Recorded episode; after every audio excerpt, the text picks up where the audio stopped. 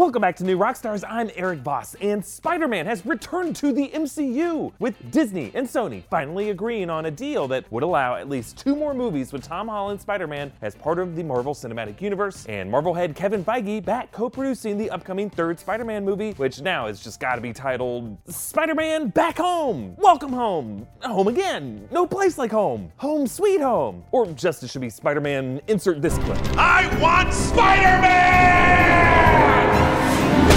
Anyway, I'm gonna break down what this new deal is, the insane story behind how it came together, and what it means for every future Spider Man film appearance. Of course, these next two, and beyond, because this apparent victory is really just one move in a long game plan that even Nick Fury would have trouble seeing through. So here it is the new Spider Man MCU deal explained. Okay, recently, Marvel head Kevin Feige, Sony exec Tom Rothman, and Disney execs Alan Horn and Alan Bergman sat down to work out a plan to extend the deal for the studios to co produce Spider Man, as they've been doing since 2015. Feige helps produce Sony Tom Holland Spider Man movies in the MCU for a small cut of the profit, and gets to feature that same Spider Man in his own MCU team up movies. Talks to extend this partnership past Far From Home broke down last month over Disney wanting to increase their profit share from 5% to 50%, and Sony said no. Sony actually hinted that Feige was too busy for Spider Man, which we now might be able to interpret as a veiled nod at the big new Star Wars project that Feige has in the works. But now a new deal has been signed for at least two more films. First, a third Spider Man film, a follow up to Far From Home, with Tom Holland, produced by Feige, in which Disney co finances and profits 25%. This movie will come out on July 16, 2021. And second, a future TBD film in Disney's Marvel lineup in which Spider Man can appear, as he did in Civil War, Infinity War, and Endgame.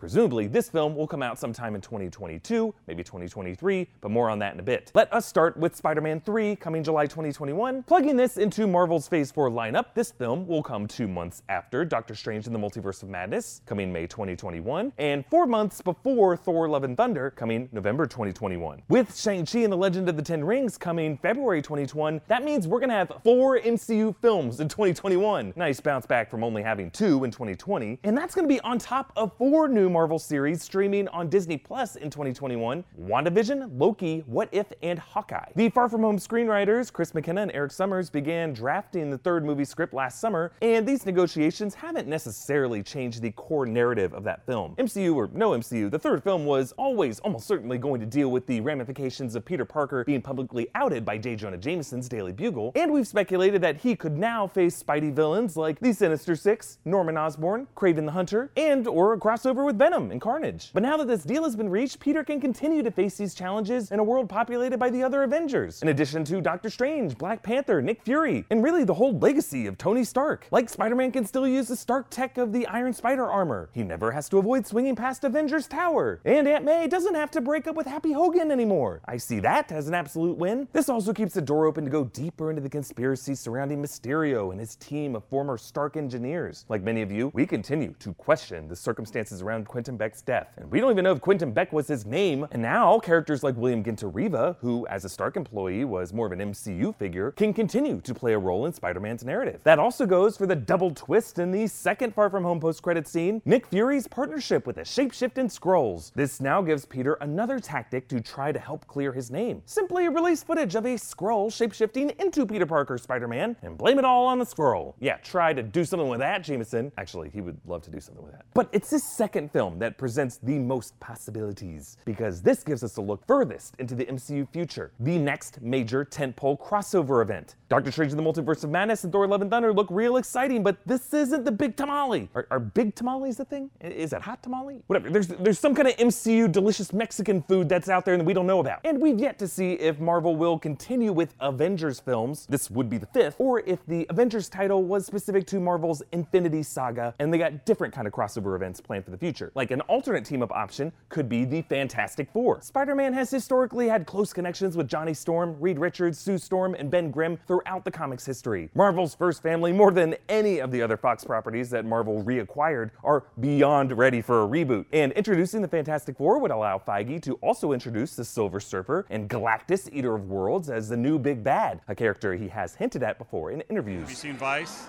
He's, little, little, little cameo, little Galactus cameo in there. And Spider Man's MCU appearances have featured a few possible Easter eggs referencing these Fantastic Four plans if they exist. Far From Home ended with Peter and MJ in front of a sign reading, We are so excited to show you what comes next. One, two, three, then question mark. And this was after Peter glided through a newly constructed atrium in the old Avengers Tower, suggesting new occupants possibly the Fantastic Four turning the tower into the new Baxter building. Also, one of the final shots of Spider Man Homecoming showed Peter in Avengers HQ watching a jet take off, and we have no idea who that was. And Peter was framed perfectly in front of the A logo to make that A look almost like a 4. But another possible team up for Spider Man in the MCU could be with the mutants. One rumor during these negotiations suggested there might have been some plans to show Peter in college teaming up with Iceman and Firestar, like the 80s animated series Spider Man and His Amazing Friends. Now, Iceman and Firestar are mutants in the Marvel Comics, and they could be a way in the MCU to introduce an even larger community of mutants. Marvel could also consider moving in a more grounded direction for its future storylines, in which case Spider Man could team up with Blade, whom we know will have a reboot starring Mahershala Ali sometime in Marvel's future. Similarly, Spider Man could team up with a rebooted Matt Murdock Daredevil. Now that the Netflix series is finished, with Peter Parker now being labeled a murderer, he really could use the best defense attorney in New York. And while we're on that subject, Jennifer Walters in the upcoming She Hulk series could be a great inclusion on this legal dream team. Now, as I said, this latest Disney Sony deal is for only two movies for now. They may renegotiate and extend the deal beyond that, or Marvel may be using these two movies to wind down this Peter Parker's arc in the MCU in a way that provides closure. In his statement, Feige said that Spider Man is, quote, the only superhero with the superpower to cross cinematic universes. So, as Sony continues to develop their own Spideyverse, you never know what surprises the future might hold. Huh, that is a pretty cryptic and seemingly generous statement that allows for a hypothetical future in which Spider Man lives on in a universe outside the MCU. That could imply some plan, using the rules the MCU has established with parallel timelines within the multiverse, to transition Peter Parker out of this reality, maybe starting with the events of Doctor Strange in the Multiverse of Madness. Perhaps Feige's offer to Sony was look, let's close out this six chapter story arc of Tom Holland Peter Parker properly in the cinematic universe he belongs in. Then, once we say goodbye to him, you, Sony, can start fresh in your own Sony Spider Verse with a live action Miles Morales or or Gwen Stacy or Miguel O'Hara, and maybe an older mentor version of Peter that no fan will complain if you recast. By that point, Feige will have had two more whole movies with Peter Parker to introduce a new voice in the MCU to carry that torch of youthful wisecracking and wish fulfillment, like Richard Rider Nova, Bobby Drake Iceman, Johnny Storm Human Torch. All this sounds pretty nice and kumbaya, but here's the true deal, folks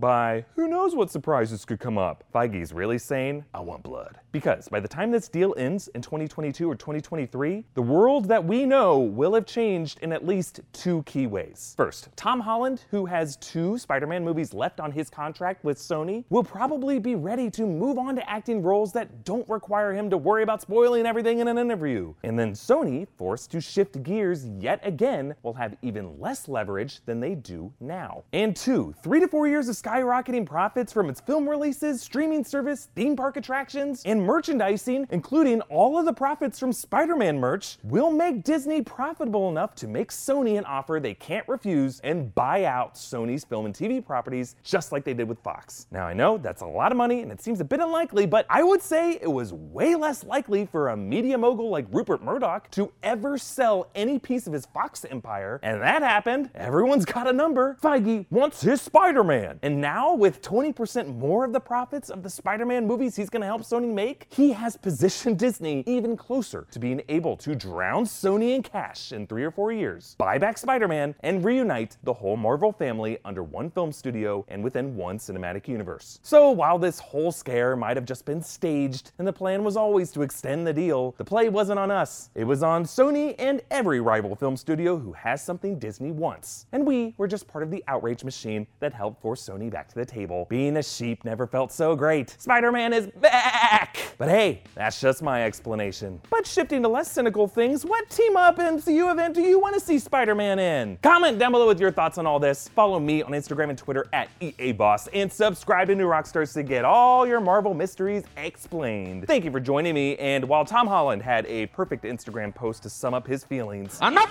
leaving. It was by far Jeff Goldblum who had the best take a whole freaking month ago. It's looking like Spider Man may go back to Sony and not be part of the MCU anymore. Uh, I don't know. It'll all work out, I'm sure. Uh, good luck. Uh, I'll figure it out. He's so weird.